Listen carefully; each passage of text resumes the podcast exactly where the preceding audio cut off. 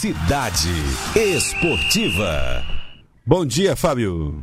Oi, Joelson, bom dia. Bom dia, Fenelon, todos os ouvintes da Rádio Cidade Verde 93,5 e também do rádio.cidadeverde.com. E o Japão, meu filho? Como é que vai ficar? Rapaz, a situação está crítica. É, a pressão do fim de semana foi muito grande, Joelson, muito grande mesmo. A gente teve atletas brasileiros, a gente teve entidade, inclusive, que voltou atrás. O Comitê Olímpico do Brasil, numa declaração publicada na TV Cidade Verde na sexta-feira, no Cidade Verde Esporte, pelo Herbert Henrique, presidente Paulo Vanderlei, presidente do COB, estava alinhado com o COI em manter os Jogos Olímpicos na data prevista, entre julho e agosto deste ano. Mas a pressão foi muito grande, pressão de atletas, a natação começou um movimento com nadadores brasileiros e Tóquio anunciou, aliás, o COI, que é o Comitê Olímpico Internacional, anunciou um prazo de quatro semanas para reavaliar a situação. Vamos ouvir a posição do COB, a nova posição do COB. Presidente a decisão do Comitê Olímpico do Brasil em sugerir o adiamento dos Jogos para 2021 está pautada principalmente na preparação dos atletas, que já está prejudicada. Eu acredito, pela experiência de eventos, por ter participado de Olimpíadas como técnico, que não há condição mais dos atletas recuperarem o seu treinamento que já, já está prejudicado em tempo hábil para esse ano. Portanto, na minha opinião, essa é uma decisão menos ruim para todos. Aí o Paulo Vanderlei falando a respeito do, da decisão do Brasil em apoiar o adiamento. Até o Comitê Paralímpico Internacional já se manifestou a favor. E a, a decisão deve sair breve, viu, Joelson Fernando? Porque tem mais pressão. o revezamento da tocha começa no dia 26. E não faz sentido o revezamento da tocha começar agora, nesta semana, se os jogos forem adiados para 2021. Para que começar o revezamento da tocha agora? O Canadá, para reforçar essa pressão, anunciou que não vai mandar atletas para Tóquio em 2020. É o primeiro país que é. já declarou, se, digamos assim, entre aspas, um boicote. Se não houver mudança de data, jogos, né? Se os jogos forem mantidos. É. Então, é. a Austrália já orientou os atletas dela a se prepararem para não treinarem, para o adiamento, para reprogramarem a vida deles para um adiamento dos jogos para 2021. E isso vai mexer com o calendário do esporte de todas as modalidades, de grandes eventos também, mas não tem outro, outra alternativa, né? A situação que nós temos hoje é essa. E para fechar o assunto Olimpíada, eu queria deixar aqui um relato do Cameron Van Der Burg, que foi medalhista de ouro dos Jogos de Londres em 2012, é um nadador da África do Sul e ele testou positivo para Covid-19.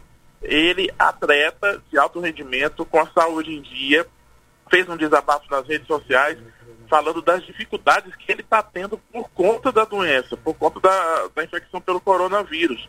Ele não está em estado grave, mas ele sentiu uma mudança muito forte no organismo dele, com dificuldade de respirar, dificuldade para fazer atividades rotineiras na vida dele. Ele fez uma avaliação de como se ele, atleta de alto rendimento, teve uma vida afetada dessa forma, como deve ser o organismo de outras pessoas e como deve ser para os atletas que estavam se preparando para os Jogos Olímpicos.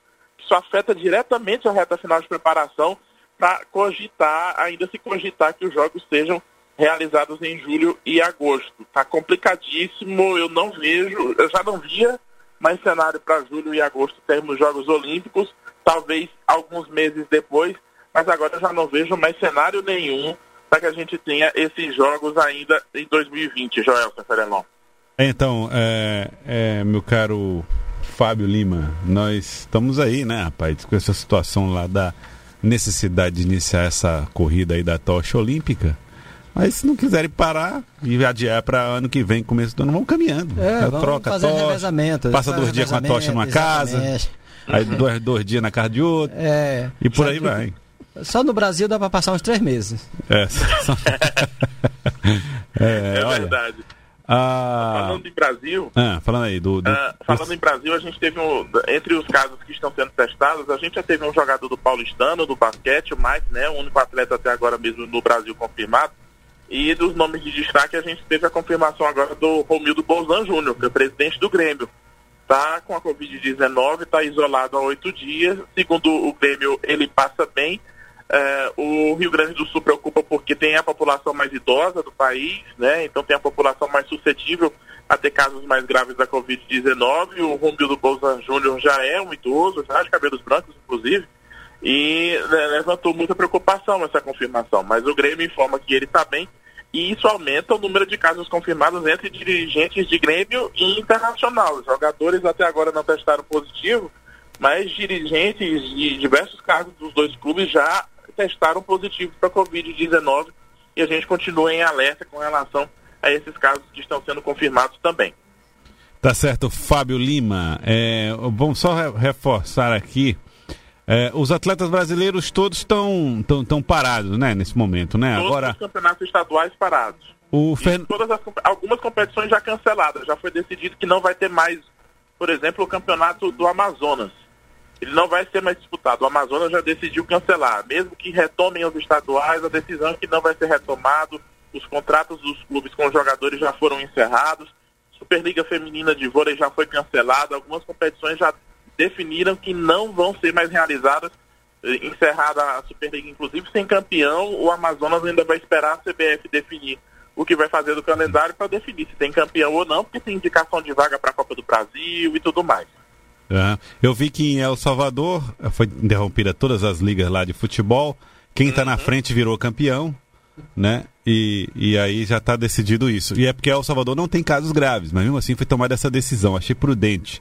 É, e aqui na, em Teresina, Fábio, o, o Timon estava com aquela dificuldade de liberar os jogadores e agora a Altos está dando uma, um apoio aí para a paróquia, é isso? É, tem uma situação interessante. Os jogadores, Joelson, é, às vezes acontece algum problema no time, né? O jogador chegou atrasado, o jogador cometeu algum ato de indisciplina, alguma coisa nesse sentido. É, leva uma bronca do treinador. O Fernando Tonê, ele tem uma estratégia diferente. Ele dá uma multa pro atleta. Se o caso é mais grave, uma indisciplina forte, ele já manda direto para a diretoria resolver. Mas os casos mais leves de indisciplina, ele dá uma multa para o atleta. E essa multa, é, nessa situação agora, foi convertida em doações, em donativos para a paróquia de Altos. O próprio treinador, Fernando Tonê, explica isso. Vamos ouvi-lo. Essa punição, ela é cobrada em forma de um quilo de alimento, para que quando termine a competição, a gente faça uma doação com toda essa arrecadação dessa multa, entre aspas, que eles pagam durante toda a temporada. Como houve essa paralisação devido a esse grande problema que nós estamos passando, nós optamos por fazer essa doação nesse momento e quando retomar o campeonato a gente retoma essa nossa cartilha, arrecada mais alimentos para fazer uma doação no final do campeonato, como eu sempre faço por todas as equipes por onde eu passo. Um grande abraço a todos, fiquem com Deus e até breve. Tá aí o exemplo do Fernando Tonê e a gente vai tentar trazer cada dia mais aqui bons exemplos do esporte. Oi, Fábio. Tá aí, Fábio deu uma paralisia. Essa função, Joelson Penelon.